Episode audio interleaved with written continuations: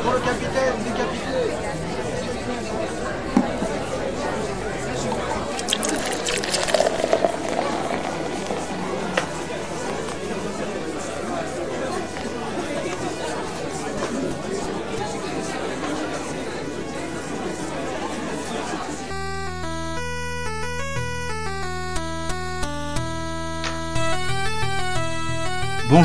Écoutez Comment Passant, je suis Xavier, bienvenue dans ce neuvième épisode qui sera consacré à l'autoportrait.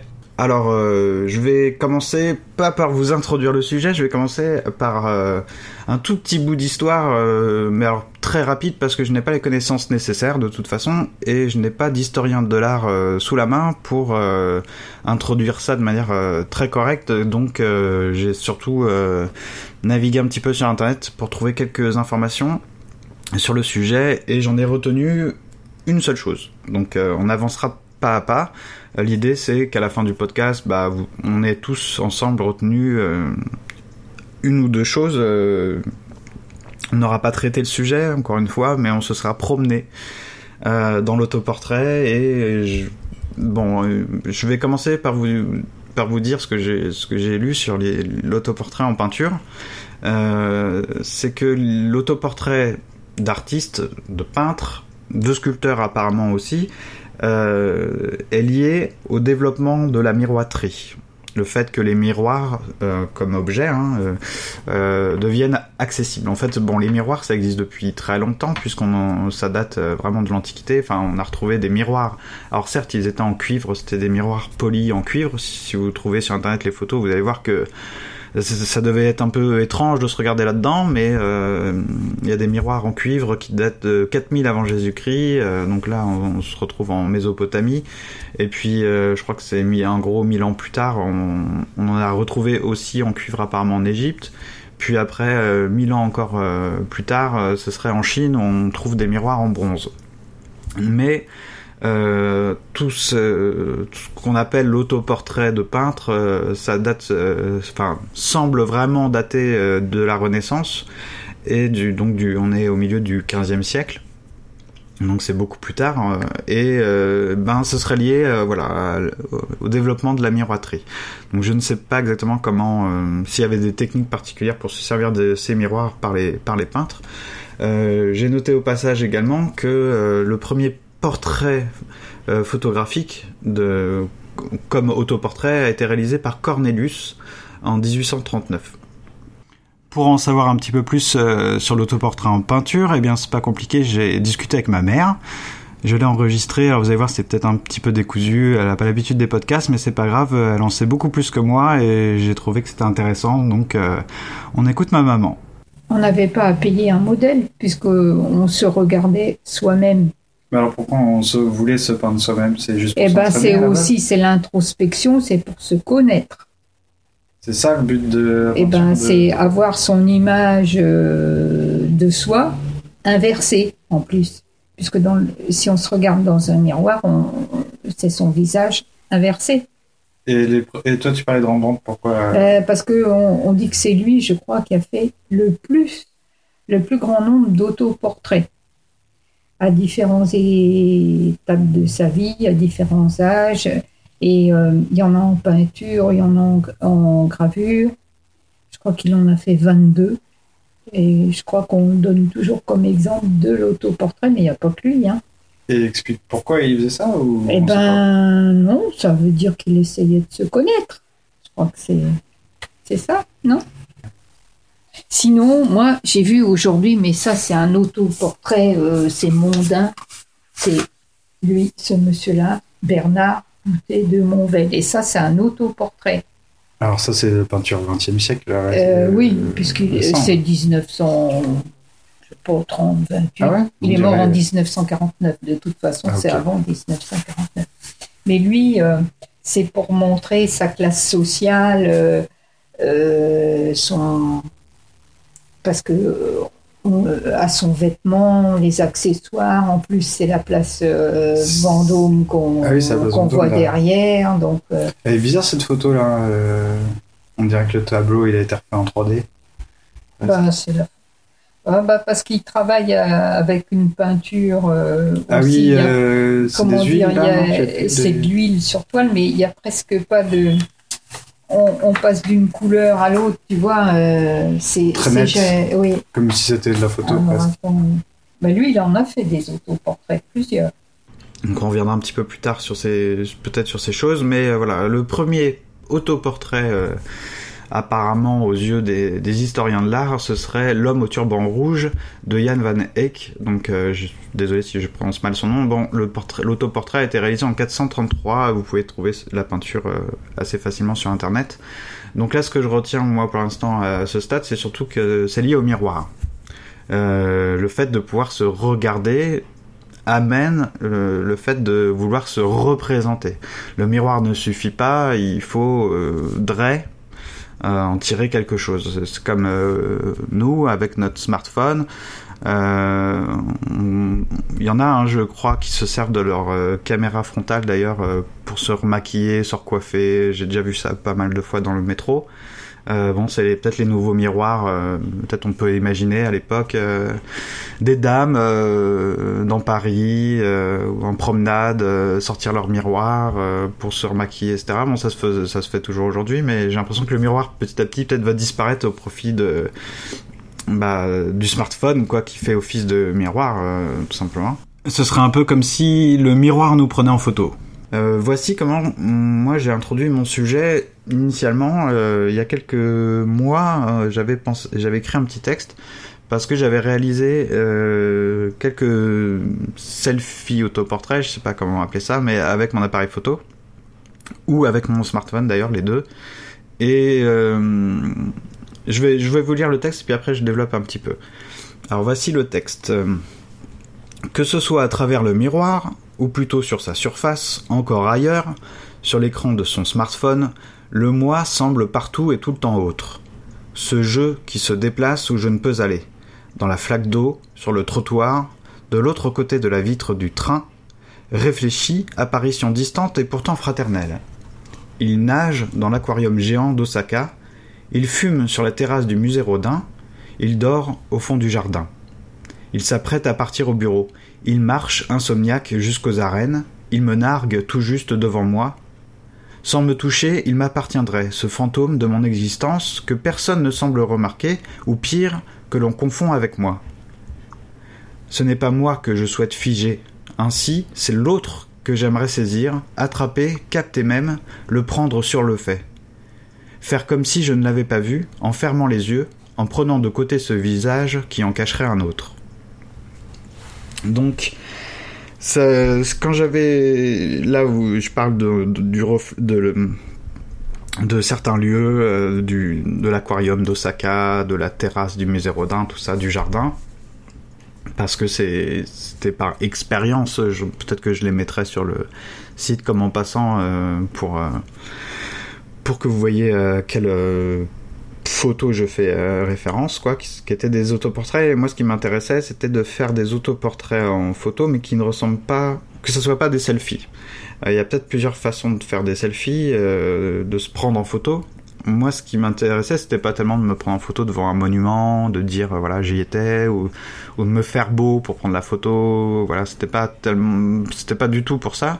Ce qui m'intéressait, c'était de saisir euh, ce visage euh, qui serait le mien, mais que pourtant euh, je vois pas vraiment comme étant le mien. Je me regarde toujours de manière euh, comme un étranger. C'est peut-être simplement une pathologie, hein, mais alors cette histoire du visage, euh, de comme euh, parce que bon, il y a des gens qui font des tas de peut-être de photos sur, sur eux. hein, Il y en a qui se prennent leurs tatouages, il y en a qui se prennent des, des parties peut-être euh, euh, incongrues du corps en photo, c'est certain même, j'imagine. Mais euh, le visage en tant que, enfin l'autoportrait, le portrait, c'est quand même quelque chose. Ça, indique que soit euh, on n'est qu'un visage euh, dans cette manière de, se représenter, soit les autres, soit, l'autre. C'est marrant. On, veut représenter quelqu'un, bah on prend son visage. C'est comme ça qu'on le reconnaît. Et peut-être que dans le selfie ou dans l'autoportrait, il y a peut-être une question un peu comme ça de soi-même qui est d'accord. Alors quand je veux prendre un ami, ma copine, quelqu'un qui m'est cher ou même n'importe qui, je, prends sa photo, son visage en photo, parce que c'est comme ça qu'on va le reconnaître. Et bon, il y a plein de portraits en peinture, hein, des commandes, des gens qui se faisaient peindre des nobles, etc. Et c'était euh, leur portrait à eux. Et euh, du coup, nous, peut-être que... Moi, ma, ma, démarche est peut-être de, de regarder ça et de me dire, ah oui, alors je, prends les autres en photo, je prends leur visage, en fait. C'est comme ça qu'on est censé se reconnaître. Essayons de se prendre en photo soi-même. Est-ce que je me reconnais?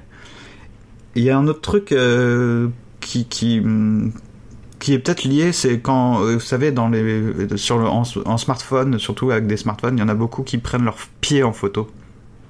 Et du coup, je trouve ça pas inintéressant parce qu'on sait que c'est soi, mais on se reconnaît pas, hein, on reconnaîtra pas ses pieds a priori, euh, à part si c'est pour prendre un modèle de godasse, euh, voilà.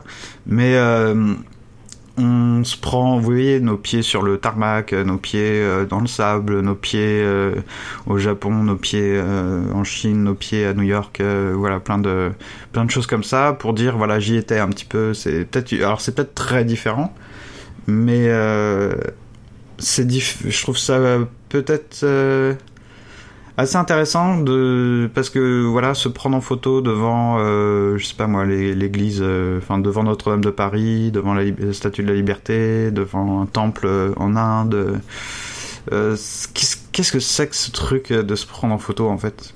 Hein? C'est quoi ce c'est quoi ce, ce, rapport à soi qui pourquoi on se prend en photo et c'est marrant parce que quand j'avais écrit ce petit texte là que je vous ai lu j'ai repensé immédiatement à un texte beaucoup plus riche hein, forcément que ce que j'ai écrit puisque c'est un texte euh, de Michel Foucault euh, le philosophe dont je vous ai déjà un petit peu parlé qui est euh, quelqu'un que j'apprécie beaucoup et qui a écrit enfin il a écrit et puis il l'a lu à la radio donc je crois que c'est sur la radio suisse un texte qui s'appelle le corps utopique que vous pouvez trouver en, en publication hein. Euh, qui parle du corps, euh, du, corps comme contraire d'une utopie, c'est-à-dire l'utopie c'est ce qui est ailleurs et le corps, son corps, c'est ce qui nous ancre quelque part. Bon, le, ce texte est assez magnifique et puis là on s'éloignerait de l'autoportrait, mais au tout début de ce texte, Michel Foucault dit euh, un truc que j'aime, qui dit, il dit et si par bonheur je vivais avec lui dans une sorte de familiarité usée, comme avec une ombre? En fait, euh, c'est par rapport à son corps, là, il, se pose la question de comment. C'est pour ça que c'est lié à l'autoportrait, je pense aussi, parce que quand je prends mes. Quand on se prend en photo, euh, on se questionne, là, on a. C'est familier, mais c'est un peu une familiarité usée, comme avec une ombre. Euh, c'est-à-dire, euh, voilà, c'est, ça devient comme euh, son visage, ça devient un peu comme ces choses de tous les jours qu'on ne voit plus, qu'on oublie, on vit avec, mais bon, on sait pas trop. c'est familier. Familier, c'est horrible en fait comme mot au niveau des affects, je trouve, parce que enfin de l'affectif hein, parce que ça veut dire que bon c'est là quoi mais bon, ils prêtent plus vraiment attention comme ces gens qui, disent qu'ils s'aiment, mais bon, en fait, on est juste familier, on est là. de temps en temps, on reçoit un texto. Euh, bon. Mais euh, Foucault poursuit en disant, euh, toujours de manière aussi belle, je trouve. par, là, c'est lié à l'autoportrait, puisque après, il va parler d'autres choses hein, dans ce texte. mais il dit Mais tous les matins, même présence, même blessure. Sous mes yeux se dessine l'inévitable image qu'impose le miroir, visage maigre, épaules voûtées, regard myope, plus de cheveux, vraiment pas beau. J'adore ce texte en fait, je le trouve magnifique, je vous le remettrai, je l'ai déjà mis euh, sur je sais plus quel sujet, mais je vous le remettrai en... il est disponible à l'écoute euh, sur internet, sur YouTube. Donc, euh, qu'est-ce que tout ça nous nous apprend en fait, euh, ce serait quoi faire son propre autoportrait? Est-ce que c'est essayer d'être, euh, parce que ça c'est déjà fait aussi en écriture, hein, d'écrire, euh, de, faire son autoportrait. mais est-ce est-ce que ça a du sens nous de, de, de, de se faire son propre autoportrait de manière très sérieuse, très détaillée? Est-ce que quand vraiment euh, le premier truc qui nous viendrait à l'esprit si on veut faire son autoportrait, euh, par rapport au fait de faire un portrait de quelqu'un d'autre, est-ce qu'on n'aurait pas envie de faire éclater un petit peu notre imagination et des choses que les, que les gens justement ne voient pas? Est-ce que c'est, est-ce qu'on n'a pas plus à dire de, soi que simplement d'exprimer son, son image? Ça sert à quoi de prendre sa tête en photo? Euh, si c'est pour la prendre de la même manière que les autres peuvent nous prendre en photo quoi. Euh, si c'est pour faire un selfie, en fait, c'est quoi la différence entre un selfie, en dehors de la démarche psychologique qui est de se prendre en photo, euh, le narcissisme et tout ça, hein, euh, mais à quoi ça sert euh, d'un point de vue vraiment juste de l'œuvre là, de, la photo elle-même, hein, pas, de la démarche encore une fois, mais à quoi ça sert? On n'a pas plus à faire justement de notre autoportrait là, comme ça. C'est peut-être la différence entre un selfie et un autoportrait d'ailleurs. Le selfie finalement c'est juste se prendre en photo, bon ok. Mais l'autoportrait, l'autoportrait, est-ce qu'on n'a pas plus à faire que ce que pourrait faire quelqu'un d'autre? Si on si on regarde une photo, si on se dit ouais bon bah c'est ta tronche quoi, bah quelqu'un d'autre aurait pu le faire. Alors que moi je me souviens quand j'avais fait mes autoportraits, euh, de manière ils sont un peu certains sont peut-être à peu près normaux ou ressemblent à des selfies, puis d'autres je, je, vois bien que quelqu'un d'autre n'aurait pas pu le faire. C'est moi qui ai essayé de d'exprimer euh, quelque chose de moi que quelqu'un d'autre ne peut pas voir. Cette idée que l'autoportrait devrait être autre chose qu'une représentation de soi, ou je peux dire alors cette idée que l'autoportrait ne devrait pas être un portrait de soi, ouvre d'un coup notre sujet sur la possibilité d'un autoportrait poétique. Euh, peu importe dans ce cas l'exactitude du trait, la couleur du vêtement, la taille du grain de beauté, la, disposition de, des sourcils, euh, les proportions, euh, voilà. lorsque nous, nous nous prenons en photo ou lorsque nous nous peignons ou nous nous décrivons par écrit, nous voudrions faire ressortir autre chose de soi. C'est avec cette idée en tête d'un autoportrait qui autoriserait l'imagination, la rêverie, que nous écoutons maintenant euh, le texte d'une amie, euh, une grande plume et une grande âme, euh, l'un de mes maîtres. L'enregistrement est assez faible, donc il a été capté avec mon smartphone, mon cher Nexus 5, qui me suit depuis longtemps. Donc je vous invite à demander le silence autour de vous, à prêter l'oreille et, et d'abord, voilà, je vous prie de m'excuser que l'enregistrement n'est pas parfait. Si j'étais moi-même, je serais aujourd'hui sous le coup d'une réincarnation tardive dans une ambiance qui serait celle des métamorphoses de vide. Peut-être à la manière de Philomèle qui est transformé en rossignol, petit oiseau discret, au chant mélodieux, cachant ses œufs près du sol, dans les forêts, mais dont le chant haut perché transporte vers les profondeurs du ciel.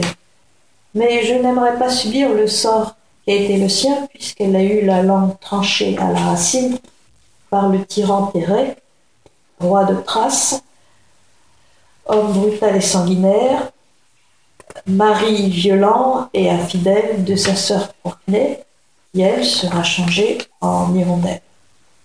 Mais il me faudrait une autre légende.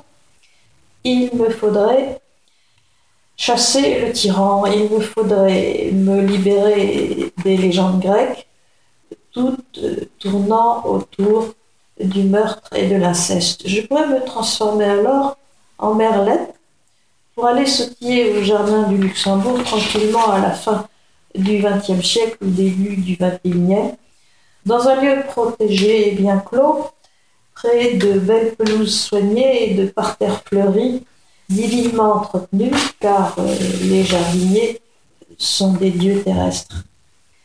J'aurai un compagnon merle sautillant, très proche de moi, mais qui me serrerait pas de trop près, et j'admirerais le noir très noir de sa robe sombre et le jaune orangé de son bec luisant, et j'irai me mirer dans les eaux du grand bassin central pour vérifier l'éclat brun rousse de ma robe de femelle oiseau. Un brun roux que mon merle noir ne cesserait de faire contraster avec joie. Je rencontrerai les canards colverts et les mouettes, j'irai médire des corbeaux avec les canards et j'irai rivaliser avec les mouettes. Elles volent haut, mais moi je sautille magnifiquement très bas, le sol est ma terre.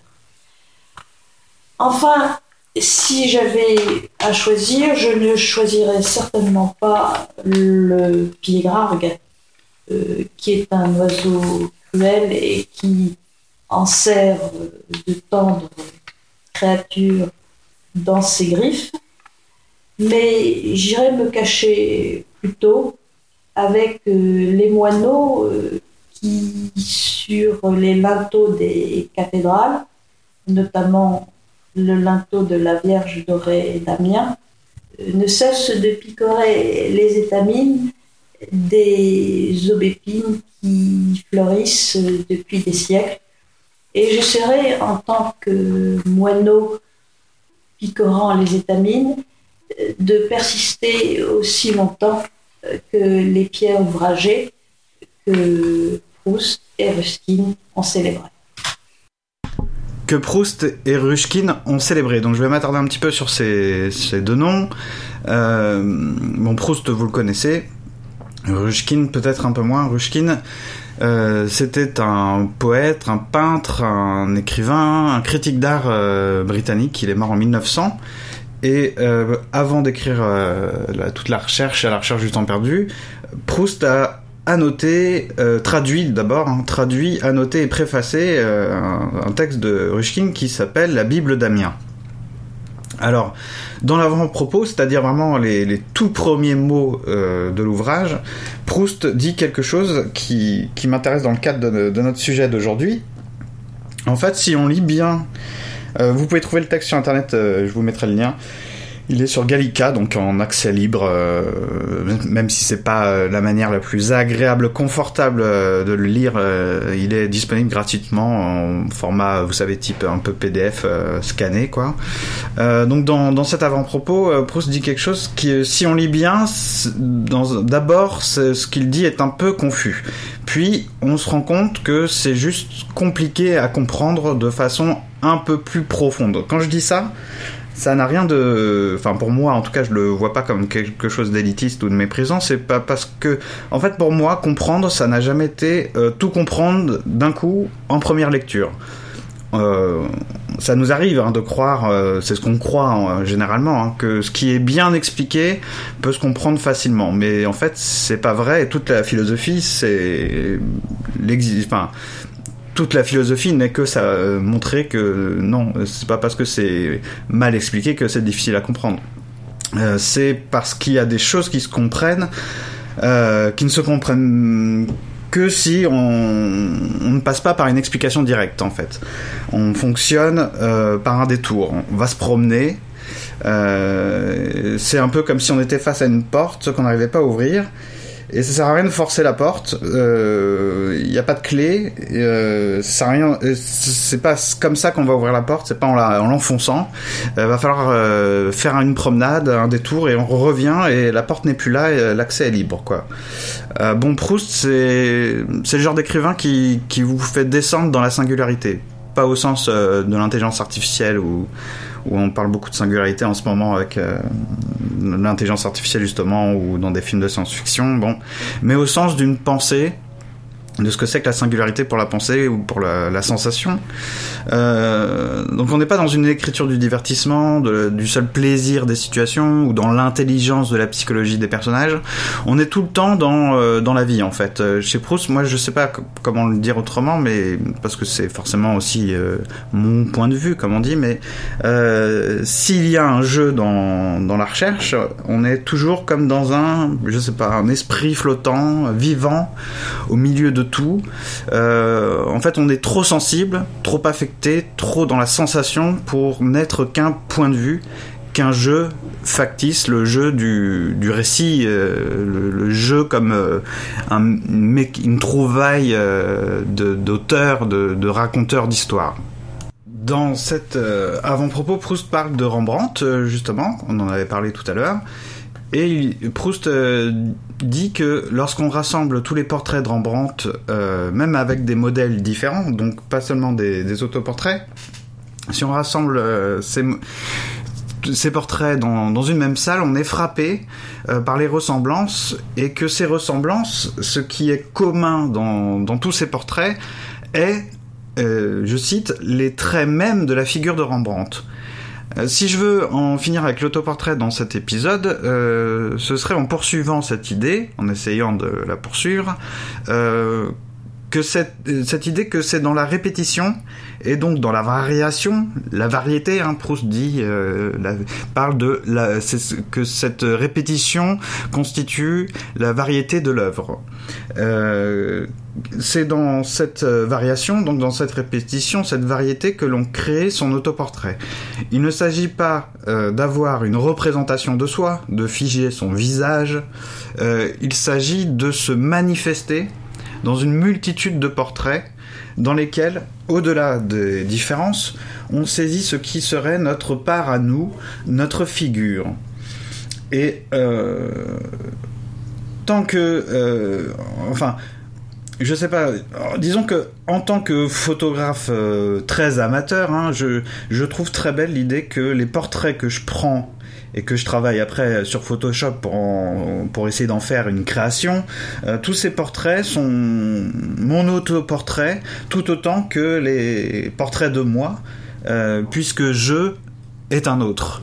C'est tout ce qui m'intéresse pour l'instant. Enfin, je ne peux aller plus loin euh, de constater que de toute façon, que ce soit ma tête que je prends en photo ou que, j'essaie de travailler après ou que je compose quelque chose euh, pour ma tête dans le reflet d'un miroir, la tête quelque part, et puis que ça fasse un, reflet, que ce soit toujours ma tête, mais vue comme si ce n'était pas ma tête ou que ça soit la tête de quelqu'un d'autre, eh bien, euh, voilà, c'est tout le temps euh, autre et tout le temps un peu de soi. Alors on va en terminer là pour, pour aujourd'hui, pour notre sujet de l'autoportrait. J'ai quelques remerciements à faire.